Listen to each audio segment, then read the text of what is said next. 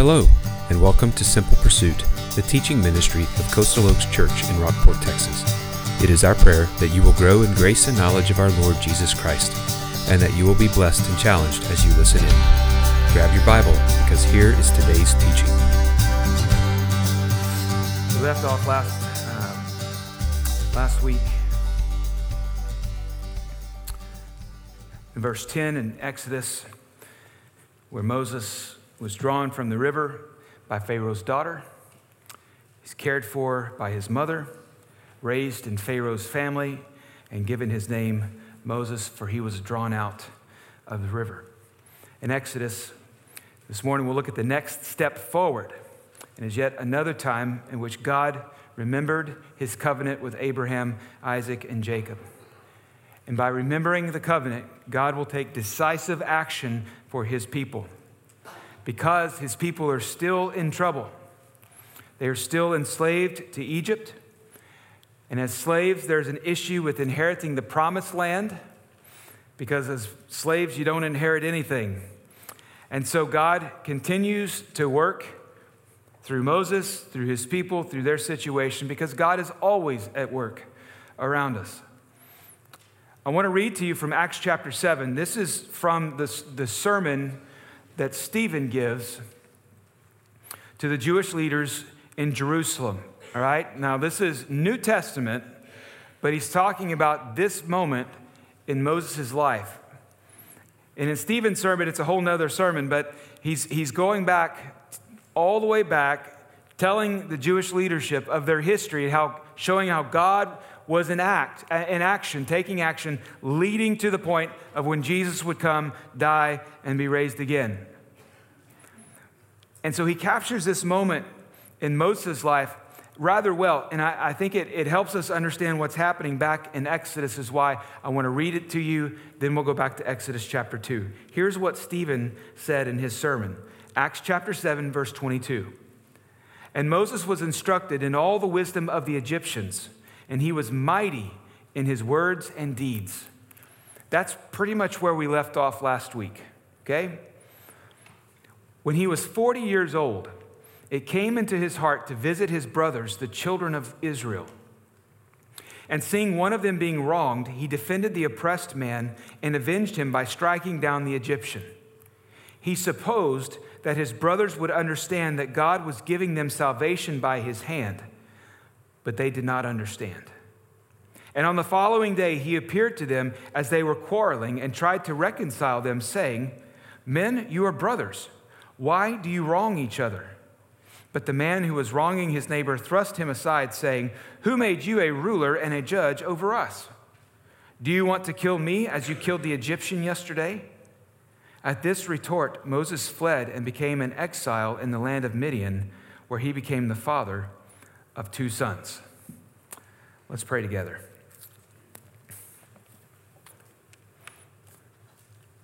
Father, we are outlaws and fugitives from justice, just like Moses. For we have all sinned and missed the mark of your glory. Yet, Lord, in your divine mercy and your grace, we come to your word given to us that we may hear the word and believe, for faith comes by hearing, and hearing by the word of Christ. Father, as I often pray, what we do not know, teach us. What we do not have but need, provide for us. And what we are not yet, make us for your glory and our good. I pray in Jesus' name. Amen. Moses is all grown up. He is grown up back in Exodus chapter 2, verse 11. One day, when Moses had grown up, he went out to his people and looked on their burdens. So at this point, Moses is faced with a choice. His choice is this he'll either be an Egyptian, as he was raised, or he'll be a Hebrew, a foreigner in a foreign land. And I, I, I really appreciate Stephen's account of this because it gives us a little bit different account, not contra- not contradictory account, but just a little bit different view into his heart, into Moses' heart. And he said there in Acts chapter 7, he says, when he was 40 years old, it came into his heart to visit his brothers, the children of Israel. What did he just conjure up some sad feelings for his brothers and sisters that were enslaved? I believe it came into his heart because God put it there. God is always at work. In the circumstances that we're in, in the situations we face, God is always at work.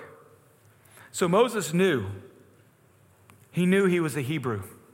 He knew he was different than the rest of the people in the court where he was raised, in the court of Pharaoh, in the house of Pharaoh. And if you look in verse 11, it says, He went out to his own people. He's understanding. He's got it. This is the direction he's going to have to go. He's going to be the one to rescue the Israelites. But it wasn't time yet. It wasn't time yet. But it does signify that this is the beginning steps God would take to get the people out of Egypt. Again, if you look at verse 11, it says, He went out. That phrase went out. God is going to be moving people out of Egypt throughout the rest of the Exodus. It's the beginning process of God doing that. But it wasn't time yet because Moses had some growing to do.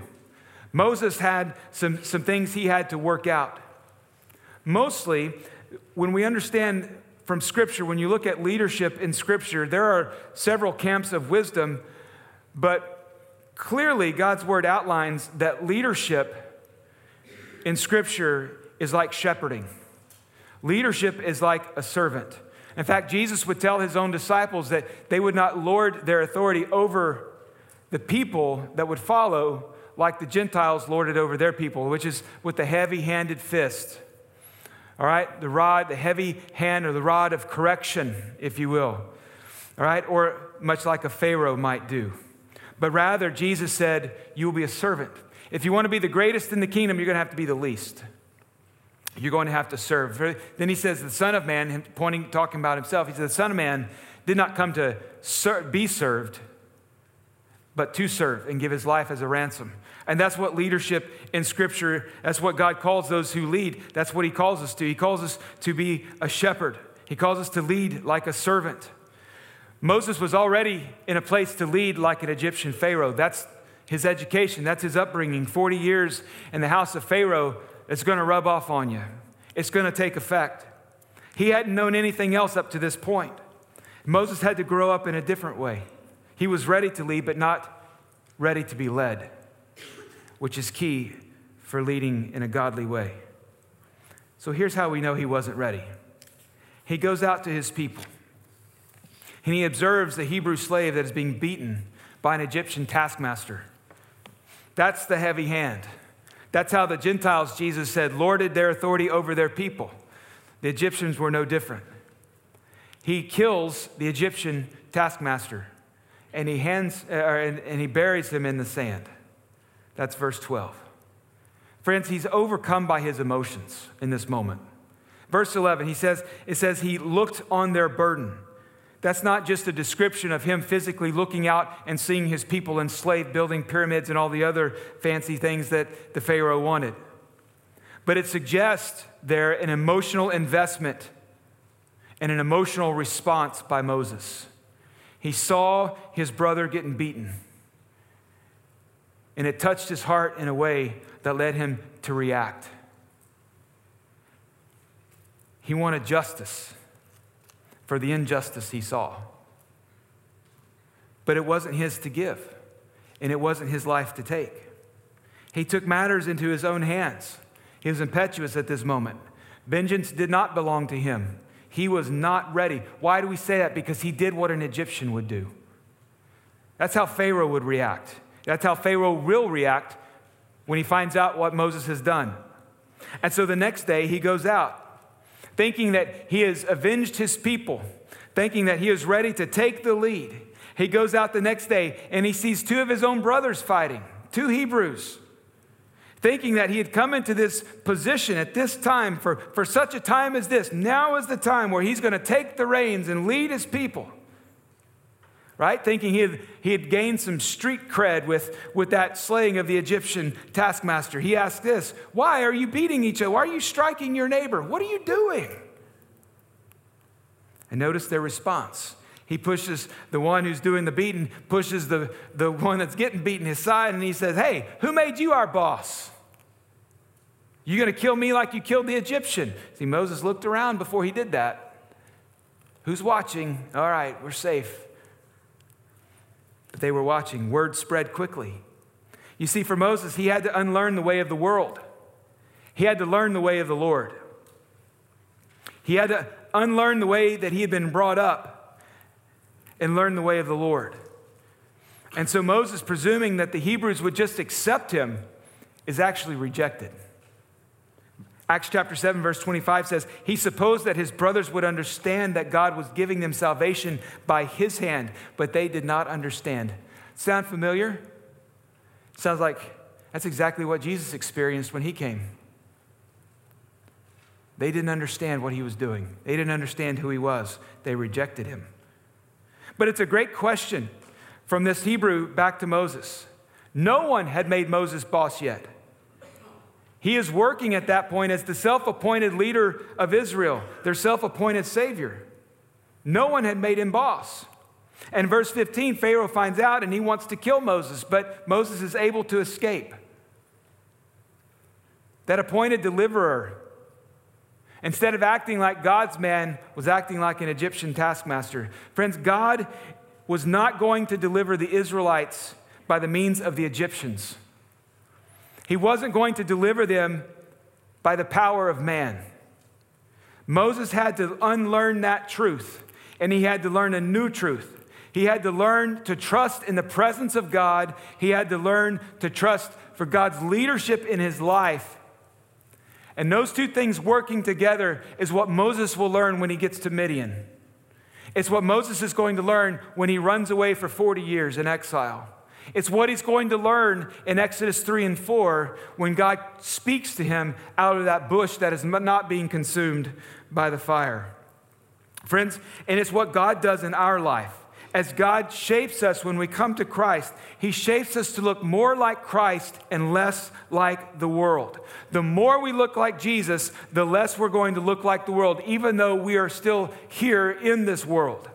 We cannot do God's will according to the ways of the world. It will not work. We can bring in the schemes of man and try to apply them to church, but when we're following Jesus, God has his way outlined in Scripture. And to follow Jesus and be his disciples means we are going to do things his way. So Moses was not going to deliver his people through revolution, through military might with swords and pitchforks or whatever else they had or any kind of founding documents. God is going to deliver them through his divine power, and Moses will be his spokesman. Moses will be the one. Moses and Aaron will go together and do that. You will not be delivered from your captivity to sin on your own merit, on your own goodness, your own self actualization or self help or whatever steps you want to follow. Nor, Christian, will you grow into Christ's likeness and godliness without the divine power of God at work in your life. It will not happen. And if you go back to what Paul says in Philippians chapter 3, he presses this point. Uh, to, uh, to the Philippian church. He presses this point. Let me get there and let me read it to you from Philippians chapter 3 you can feel free to turn over there for a moment. We're just going to camp out for a second uh, in this place. But if he, uh, Philippians chapter 3, he's talking about righteousness through faith in Christ and all the things that Paul had gained, all of the accomplishments he had gained in his own power, whereas nothing compared to knowing Christ. And then he says this Not that I have already obtained this or am already perfect, but I press on to make it my own because Christ Jesus has made me his own. Brothers, I do not consider that I have made it my own, but one thing I do, forgetting what lies behind and straining forward to what lies ahead, I press on toward the goal for the prize of the upward call of God in Christ Jesus.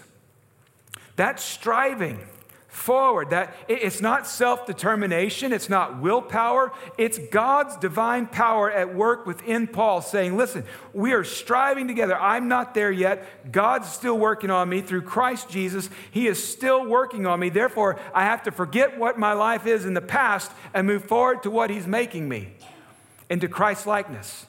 In personal godliness. All of those things are constantly growing. And that is the divine power of God at work in our lives. So after Moses grows up, Moses fights, and then Moses takes flight. Look at verse 15 back in Exodus chapter 2. Pharaoh hears of what happened and he seeks to kill Moses. But Moses fled from Pharaoh and stayed in the land of Midian, and he sat down by a well. Now, as he sat down by the well, here comes, well, his future bride. How did he know that was going to happen? he didn't know. The Midianites, who are they? Well, they're a nomadic people. They roam through a portion of the land that is promised to Abraham, also known as the promised land. They're a group of shepherds. They're nomadic, they're sheep herders. And so Jethro will be Moses' father in law eventually, but he's the priest of Midian that it's talking about. And Jethro sends his daughters out, seven daughters out, to go water the sheep. And in all of that process, there's a group of shepherds. Shepherds were a rough bunch back then. They probably still are to some extent. But there's a group of shepherds. They arrive on the scene and they begin harassing Jethro's daughters. Moses sees what's happening as he is sitting there at the well, and they're tending their father's sheep. And this is where we begin to see some differences or some changes in Moses, okay? We get a, a, a glimpse just a glimpse of what is required to lead God's people. Look at verse 16. The priest of Midian, that's Jethro, or Jael, uh, also is his, uh, excuse me, is his name, had seven daughters. They came and drew water and filled the troughs to water their father's flock. The shepherds came and drove them away, but Moses stood up and saved them and watered their flock. When they came home to their father Reuel, he said, How is it that you have come home so soon today? And they said, An Egyptian delivered us out of the hand of the shepherds, and even drew water for us and watered the flock. He said to his daughters, Then where is he? Why have you left the man? Call him that he may eat bread. And Moses was content to dwell with the man, and, uh, and he gave Moses his daughter Zipporah. She gave birth to a son, and he called his name Gershom, for he said, I have been a sojourner in a foreign land. we begin to see Moses act as a righteous deliverer in that moment. He didn't kill him this time, right? There's an improvement over the last time, right? All right? Small steps, folks, small steps. But he not only rescues them, here's where we see the real change. He doesn't just rescue them, but he takes the sheep and he waters them for the seven daughters. There's a glimpse there, a, a, an act of service that we begin to see a small change of what will happen over the next 40 years while Moses is in Midian with his family.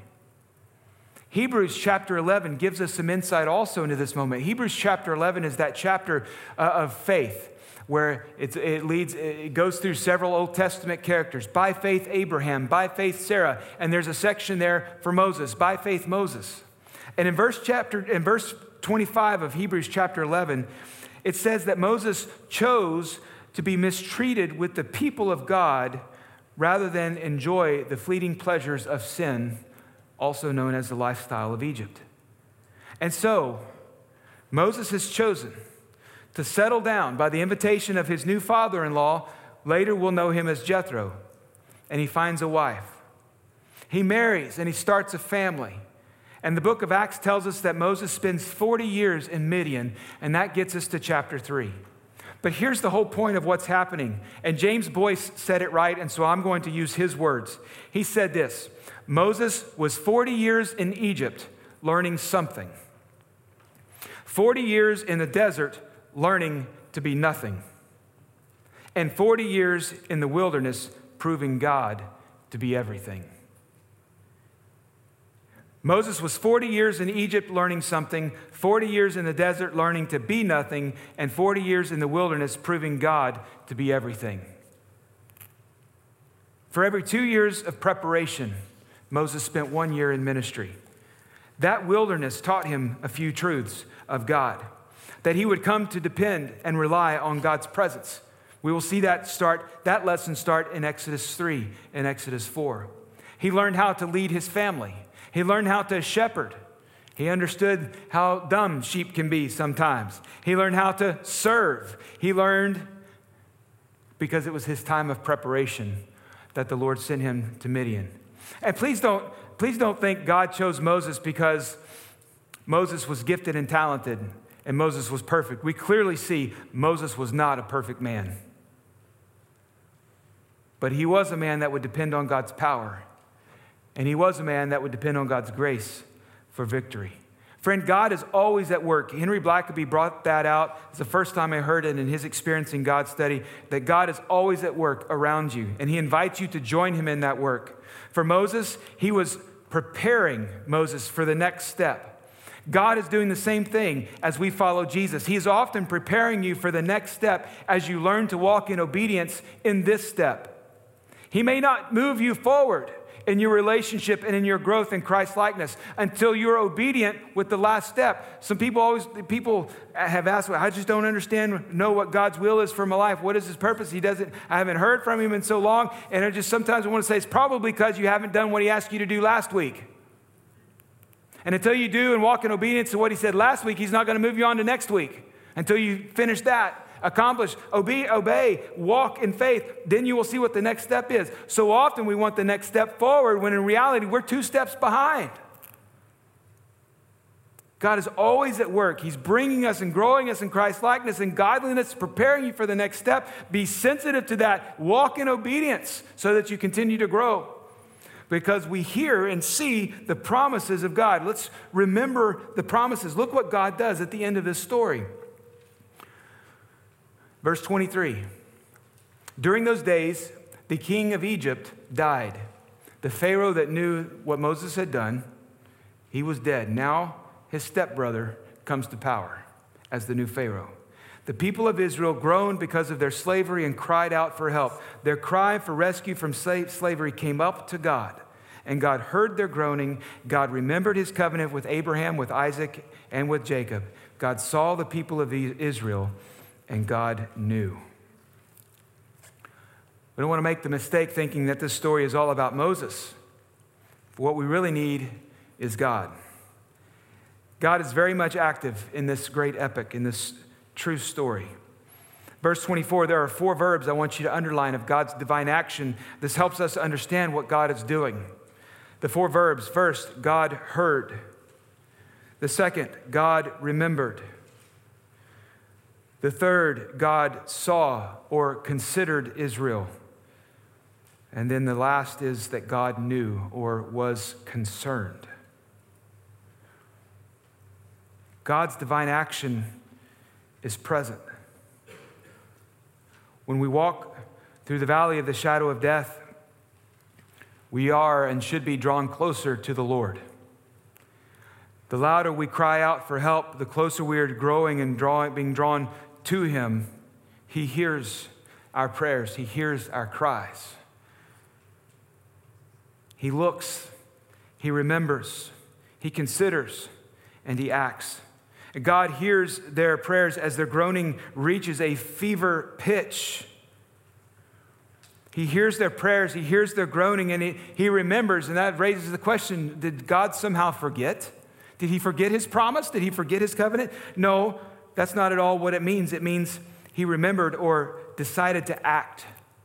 God finally decided to take action in order to fulfill the covenant that he had made with Abraham, Isaac, and Jacob. And he is taking now that next step. As it says, God literally saw the people of Israel and he knew. He knew what? He knew of their suffering. He knew of his power and he knew of his promise. We need to remember that in this part of the story, it's not a, it's not a story of how God liberates and oppressed people so they can be free.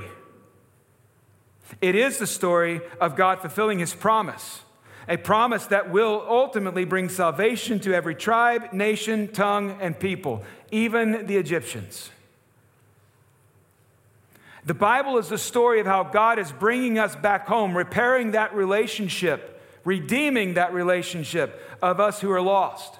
I've often asked our deacons at the end of the service to say by saying something like, "Okay, this is this is Kevin. He's going to pray us home today." Partly yes because we're about to go home, but also because followers of Jesus, we as followers of Christ, we long for our home, the place where Jesus is now. And it is the divine orchestration of his grace, mercy, and love that that is where God is taking us. Look at what Moses names his son. he says, I've been a sojourner in a foreign land. Moses is longing for something more. And God is about to take him on that journey. But for Moses, in some of this time, and you'll see it next week as well, there are times where he has what Blackaby called a crisis of belief. And I may also say that there are times where he has a crisis of identity. This is one of the greatest struggles we have as Christians today in an advanced society like the United States of America. Moses, for 40 years, was raised in the nation of nations at that time. They were advanced, they had technological advancements, they had societal advancements that many did not have. I mean, just look, we can still see the building, the buildings that they put up thousands and thousands and thousands of years ago. They still stand. One of the oldest societies on earth. But Moses had to figure he had to decide whom he was going to serve. He had to work through that truth, and that's what you're going to see in Exodus chapter 3 and 4. But he's got to work through that truth of who he was. Who would he serve? And the same is true for us when we come to Jesus. When we come to Jesus, we've got to decide whom are we going to serve. Moses being raised in the home of the most powerful man on the earth, but he was a Hebrew. Something just didn't set right and he chose to go to his people over the glorious and glamorous lifestyle of the Egyptians, even though it meant suffering, even though it meant exile. But that was not the end of the story. The Israelites will have to make that same choice as you read through the rest of the Exodus.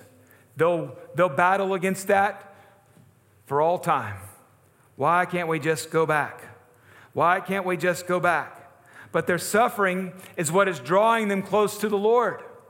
Their, their crying out reaches that fever pitch and they're clinging to God. And He hears their cries and He's going to take action now. It is also that slavery and that bondage that keeps them from fully integrating into Egyptian culture and life. In both situations, God was at work in Moses, God was at work in the Israelites in these hard and desperate times. Because in those hard moments, in these desperate times, we are drawn to Him. And it is, it is to increase our longing for Him that we draw close unto Him. Whom will you serve? The next question in my mind is where will you call home? Notice again the, the name of Moses' firstborn, Gershom. Uh, I don't know that we name our kids that anymore, but it means it has a significant meaning. I have been a resident alien in a foreign land, or I've been a sojourner. Moses is away. It's not that he's away from home while he's in Midian, it's that while he's in Egypt, he is away from home in Midian, also known as Promised Land. He's enjoying peace. He's enjoying his family for 40 years. Moses sees Egypt as what it is a foreign country. That place is not home. And in the church today, we have that same kind of identity crisis that where do we call home? Following Jesus trumps everything else for us in our home. Do we identify with Christ and where He's taking us? After conversion, the transition that works in our heart. Paul said again in Philippians 3, he says that life, when we come to Christ, life becomes a foreign land. That we are now in Christ pilgrims, heading for our home with Jesus Christ, of which He is preparing for us now. Where do we call home? Are we looking forward to what is ahead of us? Or are we looking behind, not wanting to leave the fancies of Egypt or America? Listen to what Hebrews chapter 11 says. By faith, Moses, when he grew up, refused to be called the son of Pharaoh's daughter, choosing rather to be mistreated with the people of God than enjoying the fleeting pleasures of sin. He considered the reproach of Christ greater wealth than the treasures of Egypt, for he was looking to the reward. He was looking to Christ. He was looking for that promised snake crushing Redeemer that was going to come. By faith, he left Egypt, not being afraid of the anger of the king, for he endured as seeing him who is invisible.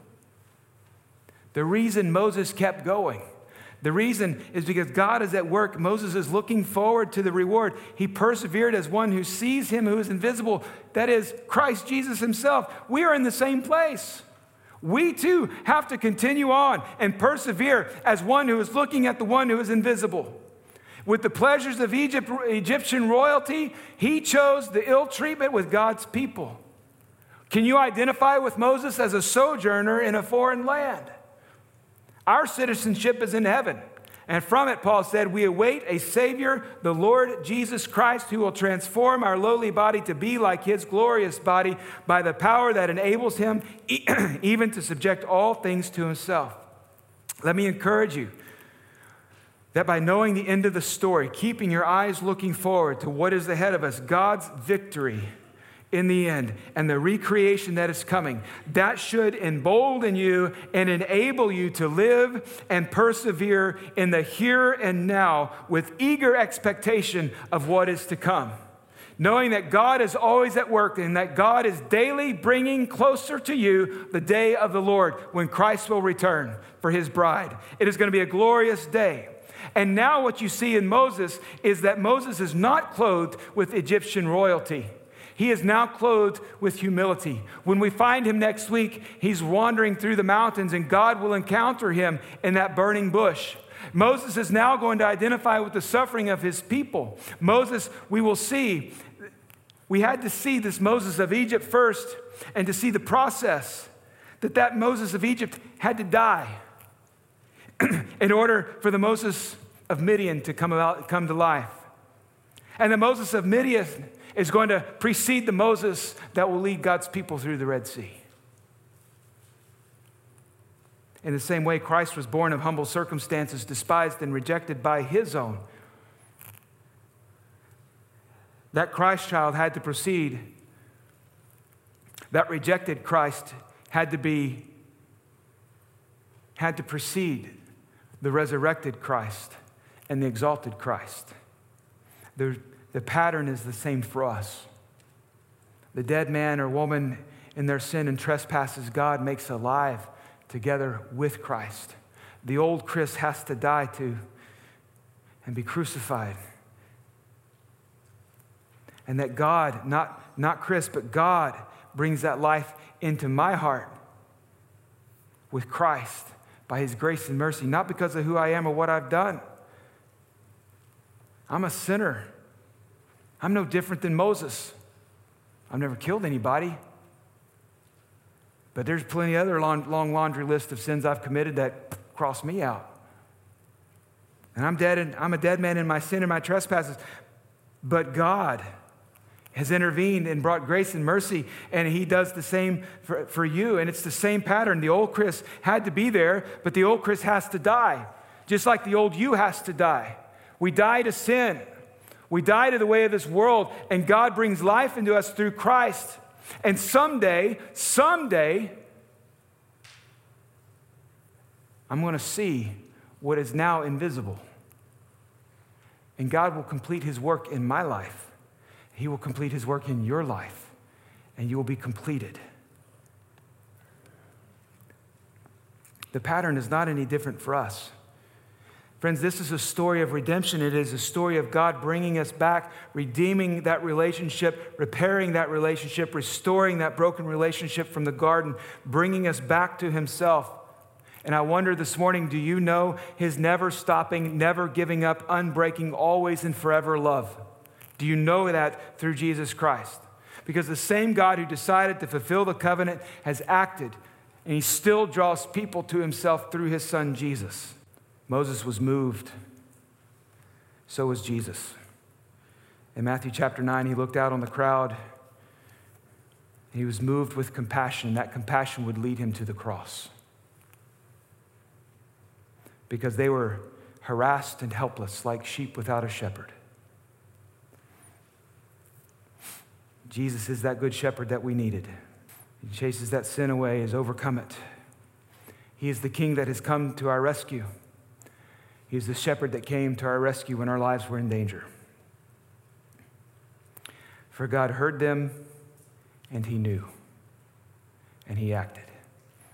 He hears you, he knows you, and he has acted for you. Call to him this morning for salvation. Call out to him this morning with your concerns and with your burdens.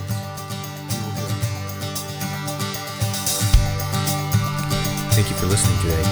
For more information regarding Coastal Oaks Church, like service times or what to expect upon your visit, go to our website at coastaloakschurch.org. May God bless you in the journey in the simple pursuit of knowing Christ Jesus,